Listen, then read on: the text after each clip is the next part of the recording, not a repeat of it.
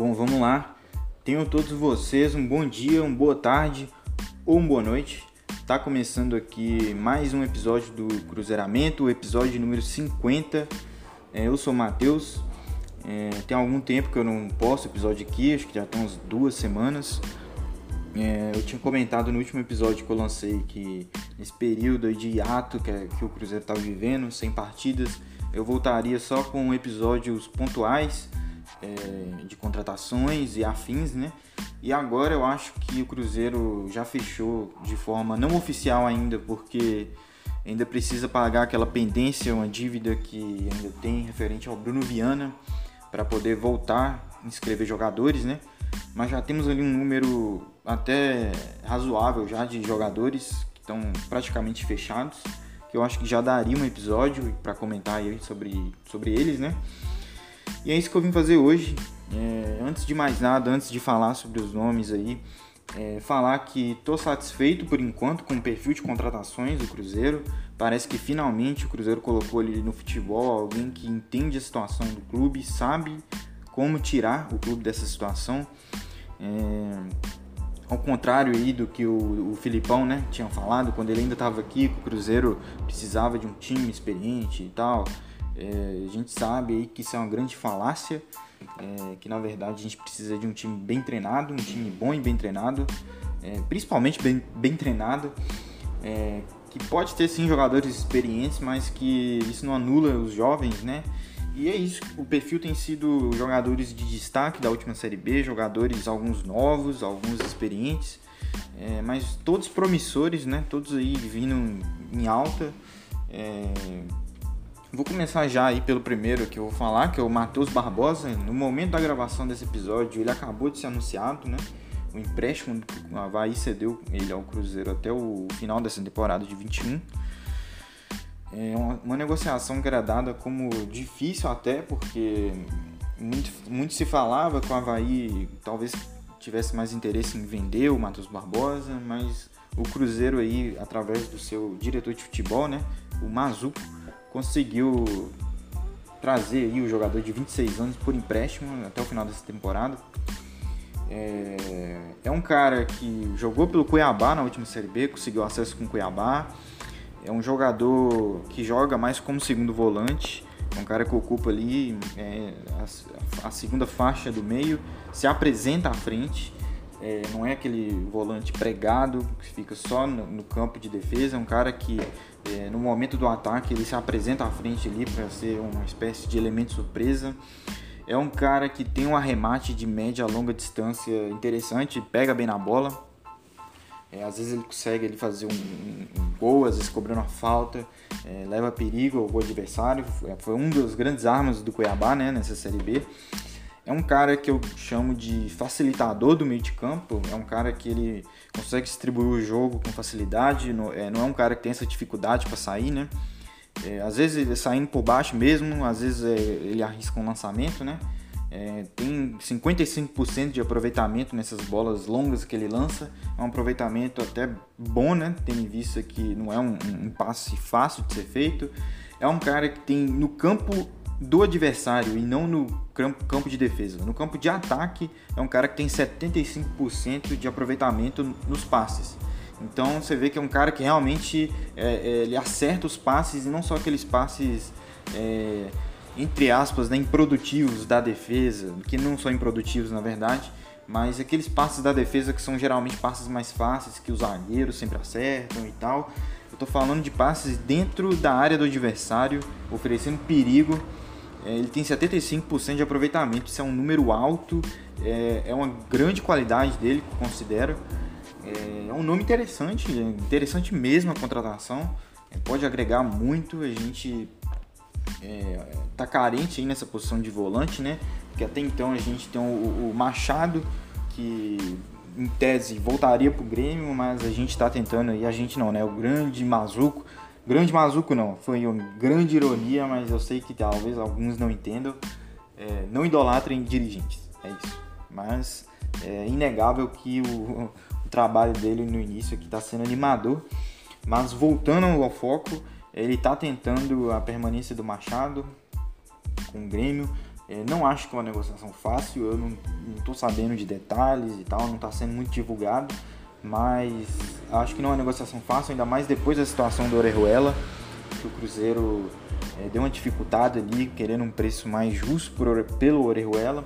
Não sei se o Grêmio vai ter essa boa vontade aí de, de querer negociar o Machado aí com o Cruzeiro.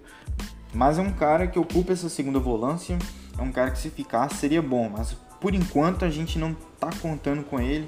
Então é uma posição escassa. A gente também vendeu o Jadson para o Bragantino, né? Que era um segundo volante que a gente tinha.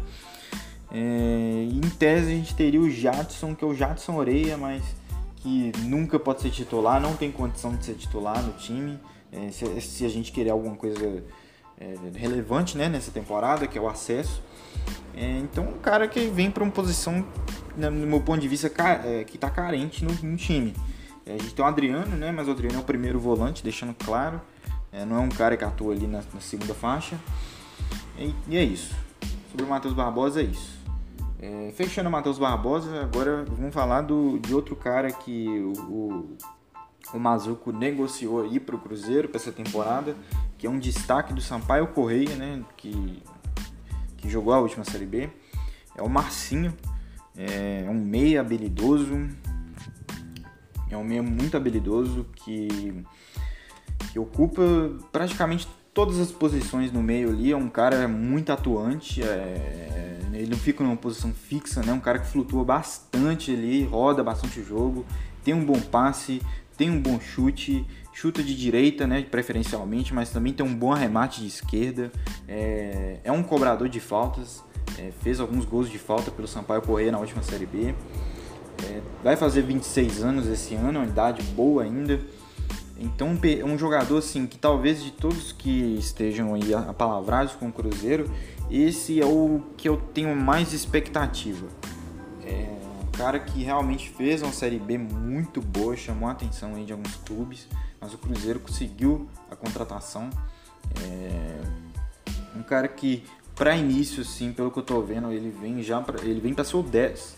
É um cara que a gente vai depositar essa confiança para ser o 10.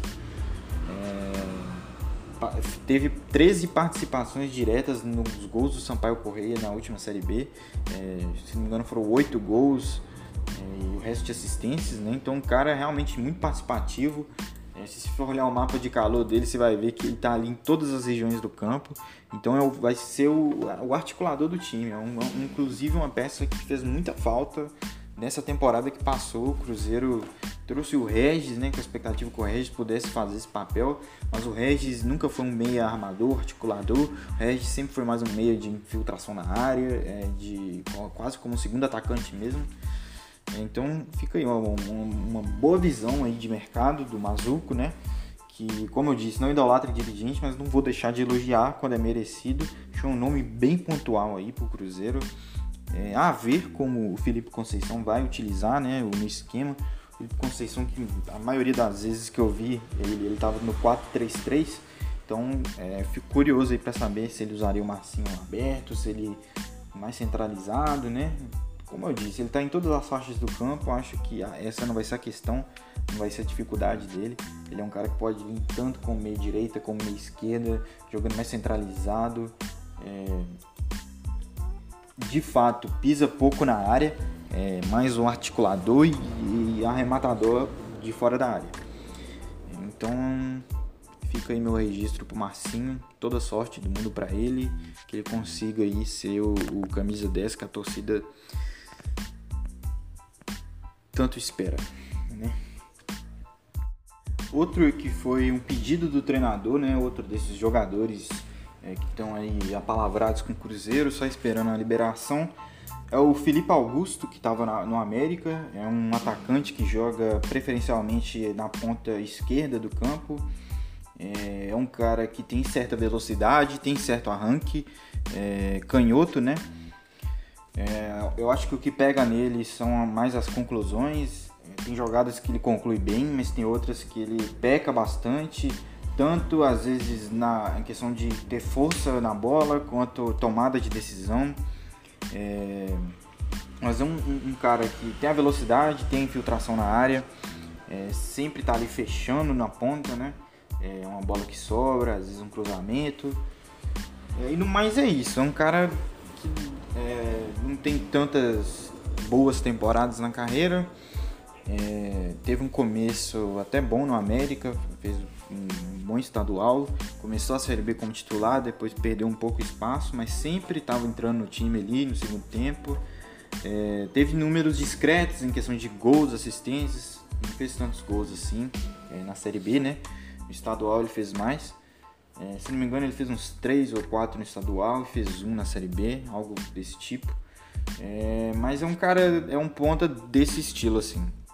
Tem certa velocidade, é canhoto, joga mais na profundidade. Eu não acho que não veria ele titular do time assim. É, talvez pelo respaldo que ele tem do Conceição, né, que pediu ele e tal, ele possa até começar como titular, mas é, ele disputa posição ali hoje com, por exemplo, o Ayrton. É, eu vejo o Ayrton com mais potencial, mas a ver, né? A ver o desempenho dele. É, na minha opinião, né, a princípio não é um cara que vem para ser o titular do time. É claro que é, é muito abstrato falar de de titularidade hoje em dia, porque o time nem se reapresentou ainda, mas isso tudo aqui é obra da minha cabeça, então espero que vocês entendam. Para fechar aí os nomes apalavrados, é um cara experiente, um cara puta cara, né, um sobrevivente, literalmente um sobrevivente, o Alan Ruschel, que é lateral esquerdo da Chape, acertou por dois anos aí, né, com o Cruzeiro é, fez uma Série B muito boa com a Chape, a Chape que terminou campeã aí da Série B. Fez uma boa Série B, às vezes jogando como lateral, às vezes jogando como meia aberto à esquerda, né? Mas é, inicialmente penso que ele vem para ser lateral esquerdo. É um cara que fecha bem a linha ali. É, um lateral. É, dá para confiar. É isso que eu posso dizer. Dá para confiar. É um lateral confiável, não é extraordinário mas é um cara que, quando o time está encaixado ali, é um cara que dificilmente a brecha vem do lado dele. É, vem para disputar a posição com o Matheus Pereira, né? O Matheus Pereira que é, é o, o, oposto, é um jovem que está começando a carreira agora, o Alan Russo já passou dos 30. E vai ser uma disputa interessante, cara. Vai ser uma disputa interessante. O Matheus Pereira não tinha sombra essa temporada que passou. É, e a culpa não é dele, né? Afinal, ele foi até a salvação da posição. É, se todos os outros eram horríveis, a culpa não é dele. Teve uma queda de rendimento quando o Filipão assumiu, uma oscilação ali. É normal. Jogadores jovens de fato oscilam. É, foi o primeiro ano da carreira dele. Ainda tinha questão aí que muito se falava que o Filipão não gostava muito dele como jogador e tal. É, então isso pode ter dificultado também. Então vai ser uma disputa boa aí pela lateral esquerda. É, Inicialmente eu penso que até que o Felipe Conceição pode colocar o Ruxo de titular. Pode testar aí já o Ruxo de titular. É, e não seria absurdo, na minha opinião. Mas claro, é, observando Matheus Pereira de perto e qualquer brecha é Matheus Pereira. Mas é, enfim, imagino aí que o Felipe Conceição possa querer dar uma chance pro Ruxo. É, eu manteria o Matheus Pereira, daria a chance para ele começar o ano de titular, porque ele fez um 2020 muito bom ali, teve certo ponto ali da Série B que ele era o nosso melhor jogador, um momento até delicado que a gente viveu na Série B. Então é isso, vai ser uma boa disputa na lateral esquerda. É, para completar esse, entre aspas, giro de notícias, é dizer que o, o Mazuco é, já declarou que o Cruzeiro está oficialmente interessado na permanência do Manuel e vai haver essa negociação, vai haver é, essa sentada na mesa aí para conversar e ver se é possível, né? Se o Manuel está disposto a seguir no clube. É, se conseguir, fenomenal. O Manuel foi um, um cara muito importante para o time na Série B, fez cinco gols é, muito seguro lá atrás, um cara com um espírito muito bom, um cara que realmente tá, tava aqui, tá, tá ainda, né, disposto a batalhar pelo, pelo Cruzeiro. Então acho que sensacional. Se o Cruzeiro conseguir manter o Manuel, é, ainda estão tentando manter o Machado, mais essas peças, e muito se fala ainda no Bruno Rodrigues, que estava na ponte, que é um ponta eu não citei ele aqui porque é, ele não está palavrado com o Cruzeiro, o Cruzeiro só tem interesse. É, deu uma esfriada até, porque tem outros clubes aí com interesse nele também, acho que até clubes de Série A. É, e aí ficou agora para ver, né? Mas nomes assim muito bons, ainda tem alguns nomes no mercado sul-americano, segundo o próprio Mazuco, né? O Cruzeiro tá monitorando sim. Então é um início promissor. Eu acho que o que eu tinha medo era o Cruzeiro passar esse mês de fevereiro sem planejamento e começar uma espécie de 2020 parte 2. É, o início já não é o desastre que eu pensava que podia ser. A gente tem treinador desde o início do mês, é, já tem um planejamento é, junto com esse treinador e agora a gente já começa a concretizar os nomes que esse treinador pensou, mais a diretoria de futebol, que são nomes todos com chances muito boas de se darem bem aqui. É, chegam aí, entre aspas, com a pré-aprovação da maioria da, da torcida. Pelo menos a minha bolha, né? Os, os torcedores que eu acompanho, todos muito satisfeitos. Eu sou um deles. E é ver é ver como o trabalho vai se desenrolar aí. O time vai ser, ser representado daqui 4, 5 dias. E vai começar a preparação aí para o Mineiro, que começa dia 28, contra o Berlândia, lá no Parque do Sabiá. Acho que vai ser no sábado, às 10 da manhã. Ou no domingo. Tem que ver. E é isso, galera. É, acho que eu vou ficar por aqui. Quando, quando e se tiver mais alguns reforços, provavelmente vou lançar episódio falando dele também. Espero que eu grave um episódio falando do Bruno Rodrigues, né? E é isso. Então, pedir para vocês se inscreverem, se inscreverem não, me seguirem aí nas plataformas de podcast, é, o Spotify, o Anchor, é, podcast Cruzeiramento, tô lá no Twitter também, arroba Cruzeiramento, falando ali quase que diariamente as notícias do Cruzeiro. É, agora nesse ato aí um pouco menos, mas ainda tô lá. E é isso. Até o próximo episódio. Muito obrigado a quem ouviu e tchau.